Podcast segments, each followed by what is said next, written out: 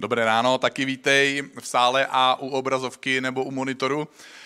Děkuju skvělému worship týmu a našemu kamarádovi Adamovi, našemu dnešnímu MC, že tak pohotově přebyly baterky. Jsem nevěděl, že no baterky tak rychle nabít, ale prostě v církvi je všechno možné. V každém případě jsem rád, oni jenom vyměnili. Jo, jenom jsem rád, že můžeme být i tady v sále, i u tvojí obrazovky a že můžeme být v tomhle spojení, protože církev vždycky byla virtuálním tělem Ježíše Krista a vždycky se prostě na krátký okamžiky manifestovala fyzicky ta realita Ježíše Krista a jeho těla jako církve. A dneska to zažíváme úplně novým způsobem, že církev je virtuální realita a fyzicky se na krátké okamžiky manifestuje tím, když se sejdeme. A máme dneska třetí díl série Follow Me s názvem Proč právě já? Eh, právě zrovna Adam eh, se svojí manželkou Veru se mě ptali, jestli to bude celý jenom o mně.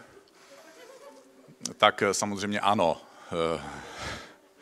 Ne, doufám, že ne. A protože vždycky chceme dát první místo Ježíši v našem životě a samozřejmě pódium církve je místo, odkud bychom měli vyvýšit Ježíše. A já bych na tuhle otázku přesto rád odpověděl, protože tahle otázka má několik poloh pro mě. A jedna z těch poloh je, proč ty a já žijeme v současné době. Proč ty a já musíme přijmout realitu téhle dnešní doby, že je tady realita fyzického světa, ale současně jsme obklopeni a náš život často bývá hodně naplněný virtuálním světem. A proč právě ty a já jsme povolani být následovníky Ježíše Krista v obou těchto světech? A nejdřív se chci podělit tedy o svůj příběh, proč právě já. A ten příběh začíná přesně na konci vzkazu z minulé neděle, takže pokud si nestihl minulou neděli, tak si můžeš najít záznamu. Ale končil, skončil jsem tím, že pokud odečteme od počtu obyvatel České republiky lidi, kteří se nějakým způsobem hlásí k víře, já teď nehodnotím prostě, co to znamená zhlásit se k víře, protože to znamená hrozně moc věcí, nebo pokud odečteme lidi, kteří se hlásí k tomu, že chodí do nějakého kostela a znovu nerozebírám tím, co to všechno může a nemusí znamenat, že někdo chodí do kostela, tak nám zbyde číslo 10 milionů 101 777 důvodů. Je to krásný číslo, vypadá to jako, že jsem se ho vymyslel, ale došel jsem k němu čistě matematickou cestou. No, normálně bych tomu neuvěřil. A máme 10 milionů 101 777 důvodů lidí, kteří žijou mimo vodu, mimo ty naše akvárka našich církví a čekají, jestli jim někdo dá příležitost tu vodu objevit a tím pádem jim dá možnost žít déle než několik málo pozemských nádechů, kterým říkáme život. Když jsem poprvé po svém obrácení, já, když jsem, já jsem před svým obrácením začal číst starý zákon, četl jsem ho Genesis, Exodus, poctivě jsem začal tak jako každou knihu, začínáte od první stránky. Než jsem se obrátil a potkal jsem křesťany, kteří mi řekli, v křesťanství je mnoho věcí jinak a tak čteme knihu od poslední třetiny. A začal jsem číst příběh Ježíše Krista, přečetl jsem si všechny čtyři evangelia, stejný příběh čtyřikrát jinak. Není to seriál jako na Netflixu, že jako každý díl navazuje na každý díl. Ne každým dalším dílem jste tak trošku víc zmatení, protože si říkáte, tam to psali jinak, jo. Pak přijdou skutky apoštolů a pak přijdou dopisy apoštola Pavla. A jeden z nich je právě, a hned na začátku jeden z nich je dopis do Korintu. A tak jsem se velice krátce po obrácení, protože jsem měl závazek, že budu číst 10, kapito- 10 stránek denně, bez ohledu na to, i kolik, kolik je času, tak jsem se rychle dostal do, do, knihy, do dopisu Apoštola Pavla do Korintu a on tam psal a píše, ode všech jsem svobodný, ale všem jsem se vydal jako otrok, abych jich co nejvíce získal. Ta píseň, kterou jsme dneska zpívali, eh, ta je hrozně krásná a vypráví se v ní o tom, nebo my v ní ve své modlitbě k Bohu zpíváme a vyprávíme o tom, že nás někdy strhává proud světa, ale že někdy strhne i naše přátele, ale že my chceme je pozvat k Ježíši. A že to tímhle hoří Boží srdce a tímhle hoří naše srdce. Ode všech jsem svobodný, ale všem jsem se vydal jako otrok, abych jich co nejvíce získal. Pro židy jsem jako žid, abych získal židy, pro lidi pod zákonem jsem jako pod zákonem, abych získal ty, kdo jsou pod zákonem. Sám ovšem pod zákonem nejsem. Pro lidi bez zákona jsem jako bez zákona, abych získal ty, kdo jsou bez zákona. Sám ovšem nejsem bez božího zákona, podléhám zákonu Kristovu. Pro slabé jsem slabý, abych získal slabé. Pro všechny jsem vším, abych jakýmkoliv způsobem aspoň některé zachránil. Wow. Je to věta, která může ovlivnit náš život. A tehdy, když mi bylo 17, to fungovalo následovně. Já a moji kamarádi jsme měli džísky, dlouhý vlasy, jo, bejvávali časy, a uměli jsme na kytaru, někteří hůř, někteří líp. K tomu jsme měli tu drzost zpívat, neřešili jsme jak dobře. A aby jsme mezi lidma kolem sebe našli ty, kteří jsou otevření myšlence dát svůj život Ježíši, tak jsme si stoupli na náměstí a začali jsme s tímhle zjevem a s tímhle umem a s tím velkým nadšením pro Ježíše hrát a zpívat. V našem případě v nejmenším okresním městě v České republice. A zpívali jsme křesťanské songy. A světe div se, zastavili se desítky lidí, kteří byli zvědaví a byli zvědaví, co se asi stane, až tyhle sedmnáctiletí chcápci dospívají. Ty divné písničky, kde je to samé Ježíš Bůh a haleluja. My jsme to haleluja měli vždycky procítěný.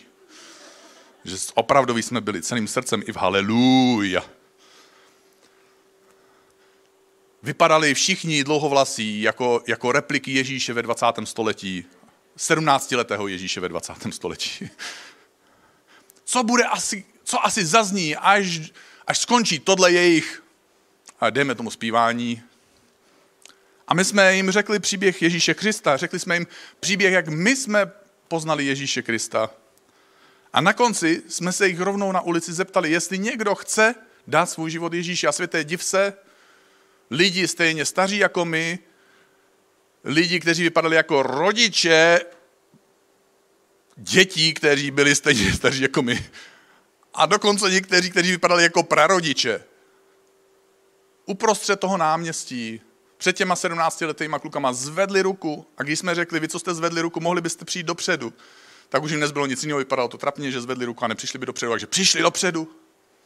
A pak jsme poprosili, jestli by tam uprostřed náměstí se nahlas s námi modlili modlitbu, kdy odezdají život Ježíši. Fuh. A bylo jedno, jak jsme vypadali, bylo jedno, jak jsme zpívali a dokonce bylo jedno, jaký máme, nebo přesněji řečeno, nemáme životní zkušenosti. A asi o dva roky později jsem byl na křesťanské akci v Praze. Náhodou jsem na ní potkal paní, která byla stará asi tak, jako by byla moje maminka. A ona mi říká, já jsem z Českých Budějovic a já jsem křesťanka, já jsem tam tak sama. Tak jsem jí řekl, super, tak eh, já jednou za týden za váma přijedu a mám tady takovou brožuru, jmenuje se to Základní biblický kurz a vždycky si to tak nějak můžeme spolu jako přečíst, nebo to já můžu převyprávět a pak si o tom podiskutujeme a pak se spolu pomodlíme. Ona byla nadšená, takže jsem přijel poprvé, byla tam ona a seděla tam její stejně stará kamarádka. A já mě už bylo 19. Já už jsem Bibli měl přečtenou dvakrát. Takže já jsem jim to vysvětlil, těm paním, co byli ve věku mojí maminky, jak to je a jak se to má dělat a jak mají křesťansky vychovávat svoje děti. To je paráda, když můžete někomu, kde je podobný vašim rodičům, vysvětlovat, jak má vychovávat své děti. To je úplně prostě jiný level. A pak jsem přijel po druhý a byla tam ta paní a byla tam ta její kamarádka, ale byla tam taky dcera té paní. A pak jsem přijel znovu a byla tam ta paní a byla tam ta kamarádka, byla tam ta dcera a byl tam přítel té dcery. A než jsme skončili šestitýdenní kurz, tak z nás bylo šesté místnosti. A pak někdo jiný vzal tuhle partu lidí a udělal z ní církev, která tam funguje do dneška. A pak uběhl čas a asi před sedmi lety jsem začal vést tady ICF v Praze. A tehdy tou dobou, nevím jestli těsně před nebo po mně, tak napadla taková myšlenka, že by to dneska mohlo být mnohem jednodušší, než to bývávalo. Že internet je náměstím té dnešní doby, Že se stačí tam postavit a zaujmout lidi, které by to mohlo zajímat. A dát jim možnost dát svůj život Ježíši. A někteří se přihlásí a řeknou, ano, dává to smysl, dává to smysl. A pak, že nemusím převyprávět žádný kurz, protože stačí otitulkovat nějaké video nějakého super kazatele z internetu, což bych zvládnul zaplatit ze svých desátků. A nabídnout takovým lidem, že se na to můžou dívat u mě v obýváku. Ale to už jsem byl pastorem ICF a mojí reakcí na tuhle myšlenku bylo, že, že tohle už dělat nemusím, protože už tak nějak jsem součástí nějakého většího obýváku. A někdy tou dobou taky začaly mizet videopůjčovny. Začalo se mluvit o Netflixu. Jsem si říkal, to může fungovat jenom v Americe. Hm. jsem se zmílil zase. A o službě, která, kde si film nemusíte půjčit tím, že si dojdete jako, do, do jakési knihovny a půjčíte si film, ale prostě si ho půjčíte z domova kdykoliv, jako chcete, pokud to ještě neznáte. Začaly se ve velkém objevovat e-shopy, některé druhy obchodů, kamenných obchodů začaly mít problémy, protože některé druhy zboží se snadněji prodávaly eh, lépe, jinak než přes, přes ty kamenné obchody. Objevily se první online seznamky a online bazary. O pár let později jsem si všimnul, jak ty e-shopy vytlačily kamenné obchody některé. Ale nakonec si všechny tyhle, nebo mnohé z těchto opravdu úspěšných online e-shopů pořídili ty kamenné showroomy a kamenné videjny zboží. Dneska už jsou země, kde víc než 40% lidí, kteří spolu žijí a kteří si spolu pořídí děti a kteří spolu stoupí do manželství, se seznámili v online prostoru. Zrovna dneska mi jeden kamarád říkal, jak, jak si našel přítelkyni, respektive přítelkyně si našla jeho v online prostoru. A vůbec toho nelituje, je šťastný. A i jemu a mnoha stovkám tisícům a dneska můžeme říct milionům lidí se stalo, že zatímco se potkali v tom online prostoru, tak dřív nebo později, hádejte co, mezi tím okamžikem seznámení a svatbou došlo k fyzickému setkání, někdy velmi fyzickému. A tak jejich vztah pokračoval dál, paralelně.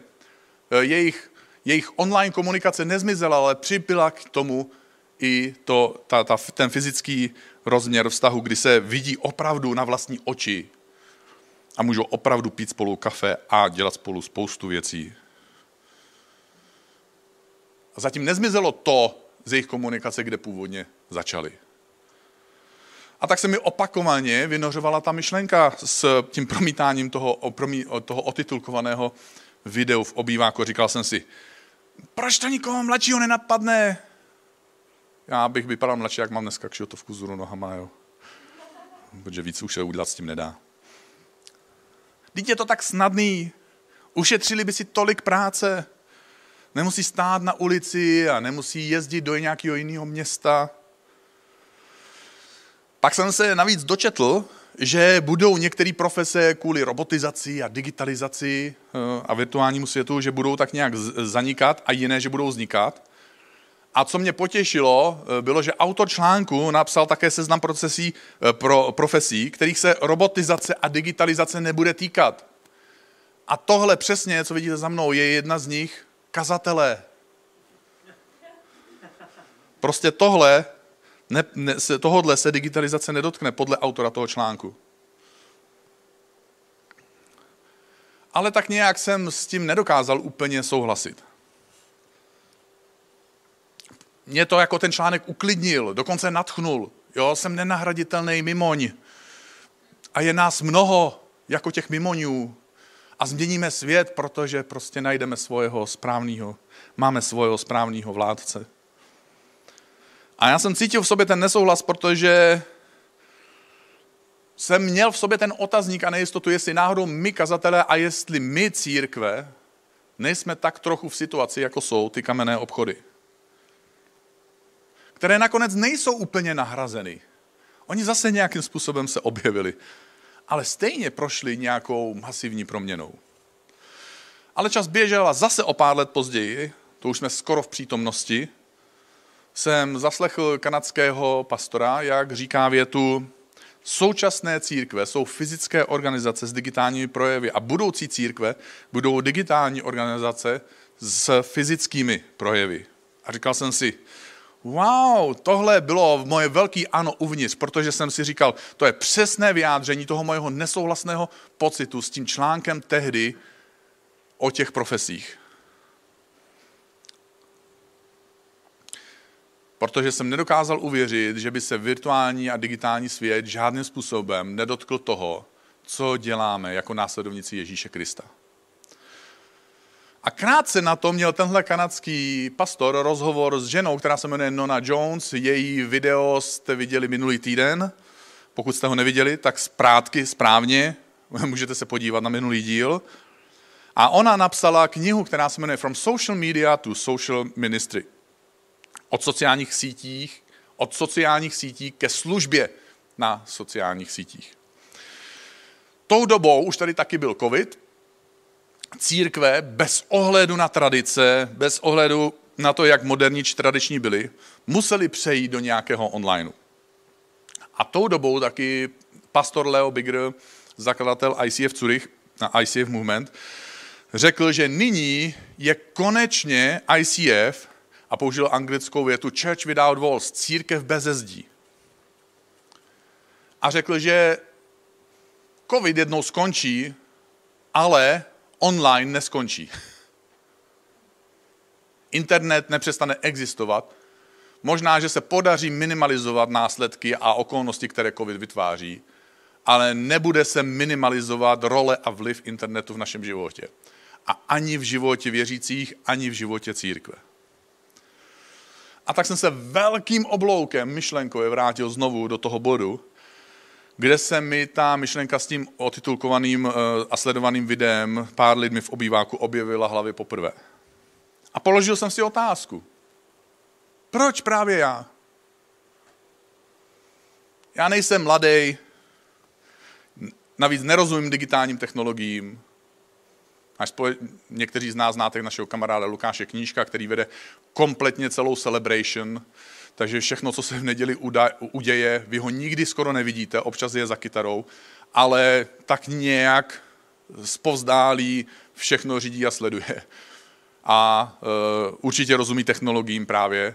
A zrovna nedávno se mě ptal, Dané, máme tady, máme tady Google Meet, ty používáš Zoom, mohl by si s náma používat Google Meet, má to úplně stejný funkce, funguje to stejně. Já jsem mu říkal, Lukáši, já to vidím, že to má stejný funkce. Já vím, že máš pravdu a z nějakého záhadného důvodu pro mě je těžký přejít z jedné aplikace, která dělá to samý, do jiné aplikace, která dělá to samý.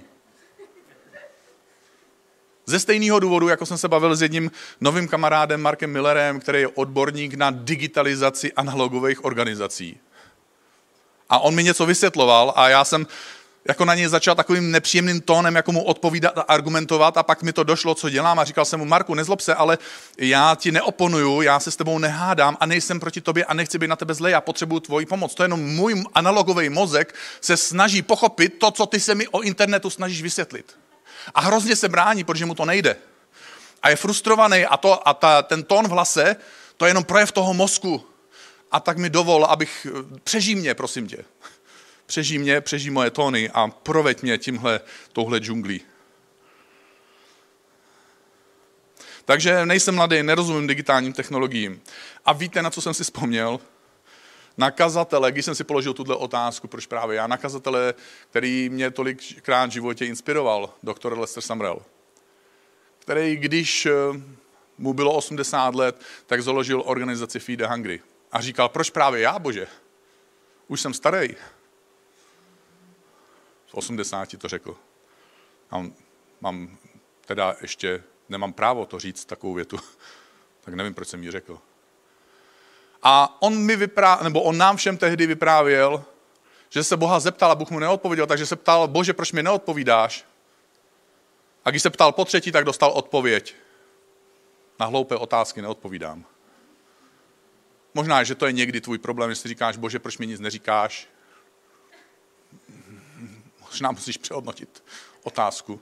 Protože zrovna tahle otázka navozuje možnost, že Bůh by jako mohl říct, je, vidíš to, to jsem si nevšiml, ty jsi moc starý. Je, no jo, to já jsem nevěděl, ty jsi vlastně mladý, ty jsi hloupej, nemáš zdroje, nemáš peníze, nemáš kamarády, nemáš lidi, prostě neumíš to, eh, no to mi nedošlo, tak to já se omlouvám, já přehodnotím eh, svůj nápad, protože já nedokážu myslet dopředu a nevím skoro nic. To je někdy za naší otázku a proto Bůh si říká, počkej, já jsem tu otázku nepochopil. Jakože nemůžu nic, že nemůžu pomoct, že nemůžu vzít někoho, kdo nic nemá, kdo nic neumí, nebo má pocit, že nic nemá, nic neumí. Ty myslíš, že já mám tak malé možnosti? Protože, jak už jsem to říkal zrovna nedávno, Bůh si nepoužívá povolané, ale používá ty. Bůh si nepoužívá dokonale, ale zdokonaluje ty, kteří, které povolává. A do téhle skupiny patříš právě ty, ty, ty i ty.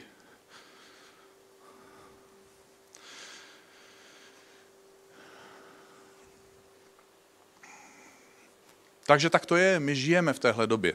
Dáváme a děláme společně církev.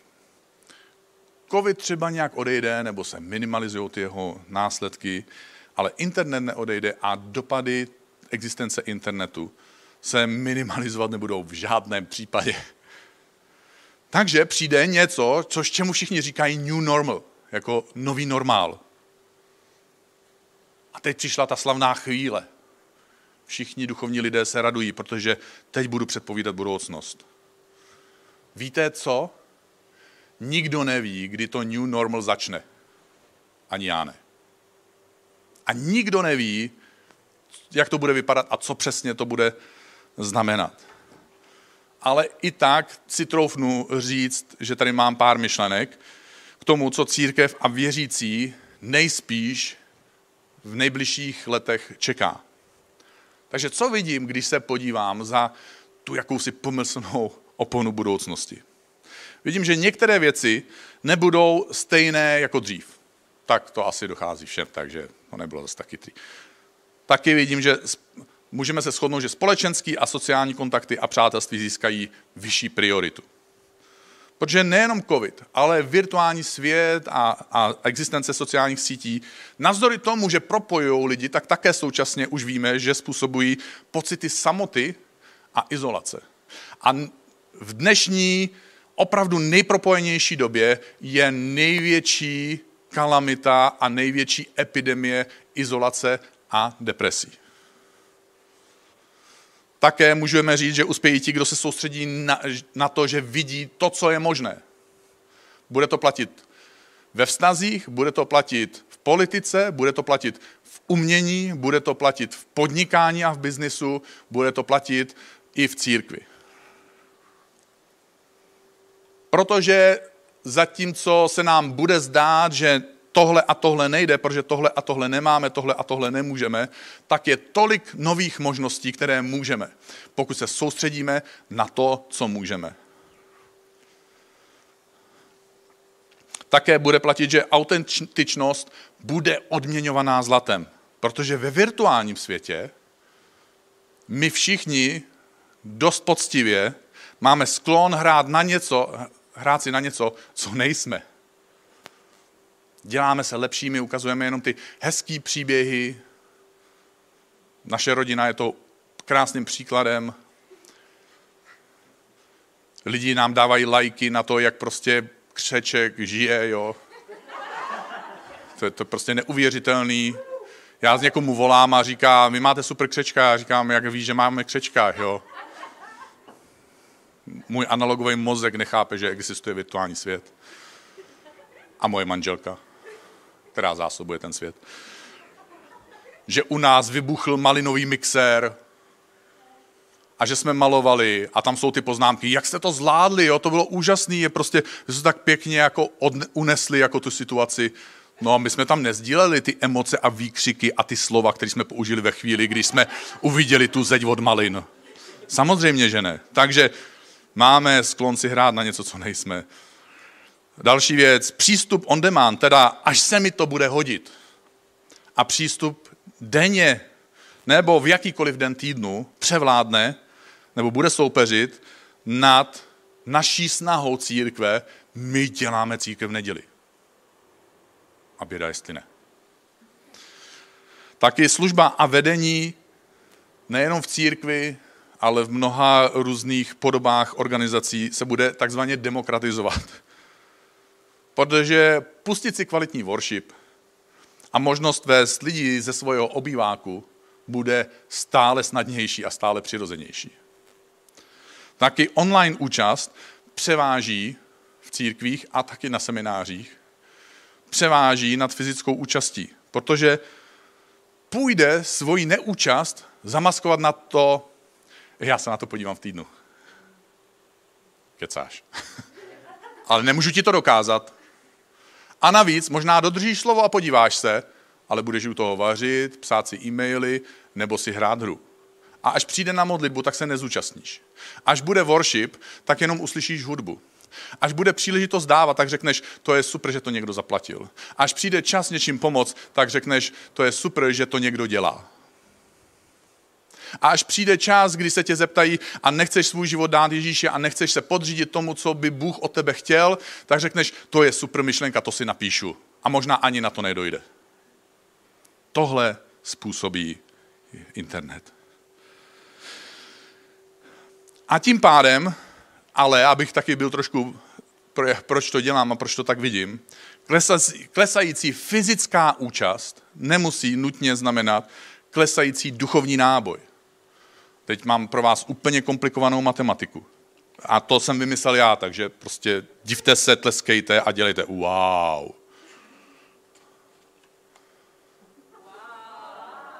Děkuju. Proč právě já jsem chytrej? Nebo nevím. Pokud tvoje účast stála za 60 bodů fyzická, pokud si, pokud si v virtuálním světě duchovně byl na 20% aktivní a čerpal si z toho a dosáhl si 80 bodů, byl si prostě dobrý. A teď přijde ta nová doba, nebo už tady možná je, tvoje fyzická účast klesla skoro na polovinu. Tvoje online účast ale stoupla o, o 400% a ty máš prostě 110 bodů a seš opravdu duchovně na tom líp, než si na tom možná býval před covidem a před internetem. Ale samozřejmě se taky může stát tohle, já nepokryju všechny rovnice, nebojte se, prostě tohle je třetí a poslední rovnice, ono by se dalo vymyslet víc. Ano, trošku si ubral v té fyzické účasti, v tom fyzickém zapojení a fyzické službě a já nevím, čem všem fyzickým, a duchovně si ale v onlineu přidal o 50% dokonce. A dostal si z 20 bodů na 30. Ale je to horší, než to bylo předtím. A tohle je výzva, který bude muset čelit každý z nás. A pokud tomu nebudeš čelit ty, tak tomu budou čelit kamarádi kolem tebe a budou potřebovat tvoje porozumění a budou potřebovat tvoji oporu a pozbuzení. Co dál vidím? Že přátelský spojení, spolupráce na něčem smysluplném převáží nad jakousi obyčejnou účastí. Ty jsi nebyl v neděli. To jako něco znamená, když sedím někde v neděli? Že když znamená něco, že když sedím v kostele v neděli nebo v církvi v neděli na téhle židli, znamená to něco víc, než když sleduju bohoslužbu online, protože to místo něco znamená, nebo znamená to, že moje srdce, moje duše a moje nadšení se nějakým způsobem připojuje? A ano, já to chápu, to, ta fyzická manifestace nám někdy pomáhá. A samozřejmě já to vím, že když sleduju celebration přes internet, že to je jiný, než když jsem v sále, kde se ta celebration odehrává. Že se mě jiným způsobem dotýká hudba a celá atmosféra a ty kamarádi kolem a to všechno, co je s tím spojený. Že to na mě působí mnohem, mnohem intenzivněji. Ano, ta fyzická přítomnost má nějakou roli. Ale schopnost spolupracovat na něčem, co nás přesahuje, co má skutečný význam, bude mnohem silnější a bude hrát mnohem větší roli. Takže fyzické setkání bude oceňované, pokud bude mít hodnotný obsah protože hodnotný obsah bude jinak snadno dostupný. A ta konkurence obsahů, těch kvalitních obsahů, způsobí, což už způsobuje, to se děje, ta konkurence kvalitních obsahů už existuje, že některé věci, které nám doposud přišly dobré, tak se stanou nudné. Taky se změní náš pohled na internet a změní se náš pohled na potřebu mít budovu, přesněji, ne, že by církve přestaly mít budovy, ale jejich využití se bude nějakým způsobem přizpůsobovat. Pak také se stane to, že rozdíly mezi generacemi budou viditelnější. Což je už teď, protože schopnost mojí generace reagovat na technologické změny je podstatně pomalejší a podstatně kostrbatější než schopnost těch, kteří jsou o 20 let mladší.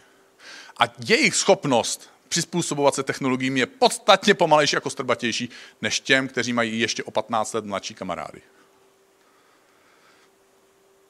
A pokud pradávný král David podle Bible ve svém pokolení zajisté posloužil boží vůli, ty a já, bez ohledu na to, do jaký generace patříš, si budeme muset klást otázku, a na tohle by se dalo postavit a možná postavit celý jedno kázání, jak by jednou mohla podobná věta, která zezněla o králi Davidovi, mohla zaznít o nás.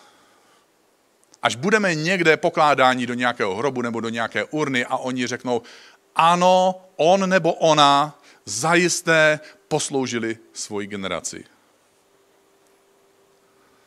Takže duchovní průkopníci objeví nové horizonty a naplní Boží království lidmi. Tohle je pro mě velká naděje. Že někteří, že mnozí lidé, často mladí lidé, nás a mě předběhnou. Spolu s tím souvisí posledních pár myšlenek. Hodnoty se změní, hodnoty se nezmění. Neblbněte. Hodnoty se nezmění, ale metody se změní. A usilovat o naplnění poslání se pro nás stane důležitější, než falešné poslání mít naplněný sál. A zatímco se budou proměňovat naše metody, naše poslání se nezmění. A naším posláním je pomáhat lidem, poznávat Ježíše Krista. A s odvahou měnit svět kolem sebe. Tohle je krásný poslání. Tohle bylo krásný poslání dřív, než přišel covid. Tohle je krásný poslání teď. A tohle bude krásný poslání následující desítky let. Chceme pomoct lidem poznat Ježíše Krista a s odvahou změnit svět. Ve skutečnosti s odvahou změnit oba světy. A já bych se s tebou rád modlil, ať už tady v sále nebo u tebe doma. Protože jsou okamžiky, který potřeb, kdy se potřebujeme ujistit a rozhodovat. Že nedovolíme tomu, co tomu proudu světa, o kterém jsme zpívali v téhle písni předchozí, předkázáním. Že nedovolíme tomu proudu světa, proudu těchto dvou světů, aby nás strhli špatným směrem, ale že dovolíme božímu proudu v obou těchto světech, aby nám vyjádřili tu novou naší rovnici.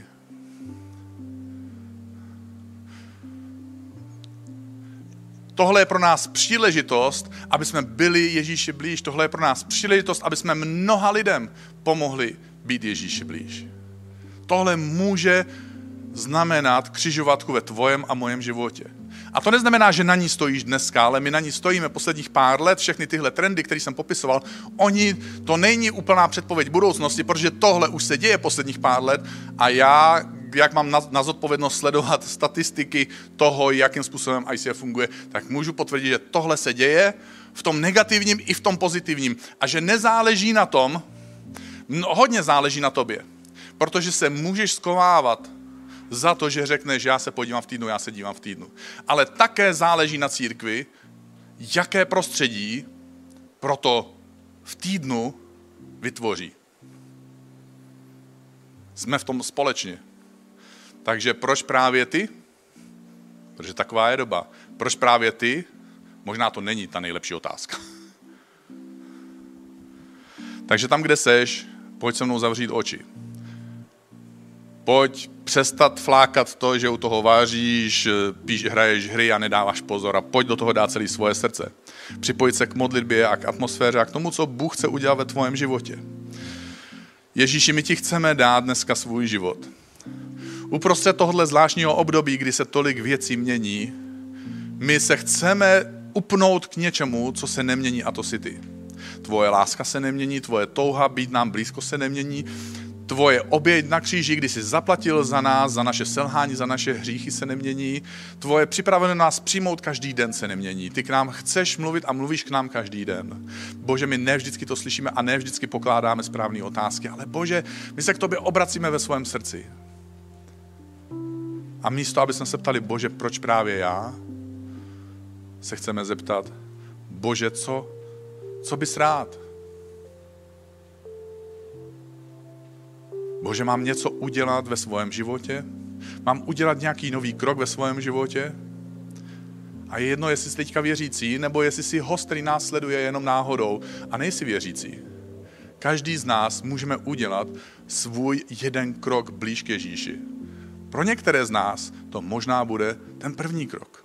Ale každý z nás máme teď tuhle příležitost. Ježíši, my ti chceme dát svůj život. Chceme přijmout tvoji oběť na kříži. A Ježíš, chceme se zeptat, co by si chtěl, abych udělal se svým životem. Je něco v mém životě, co mám změnit? Je něco, co mám udělat pro lidi kolem sebe? Je něco, co mám udělat pro tvoje království? Bože, chci tohle období změn přijmout pro sebe jako příležitost pro moji změnu, kdy můj život nabide nový rozměr a já vytěžím to nejlepší, co máš z obou světů, kterýma jsem obklopen. Obou dvou světech tě chci následovat. V obou dvou světech chci být, vidět tvoje světlo. A v obou dvou světech chci být tvým světlem pro lidi kolem sebe a s odvahou měnit svět. Amen.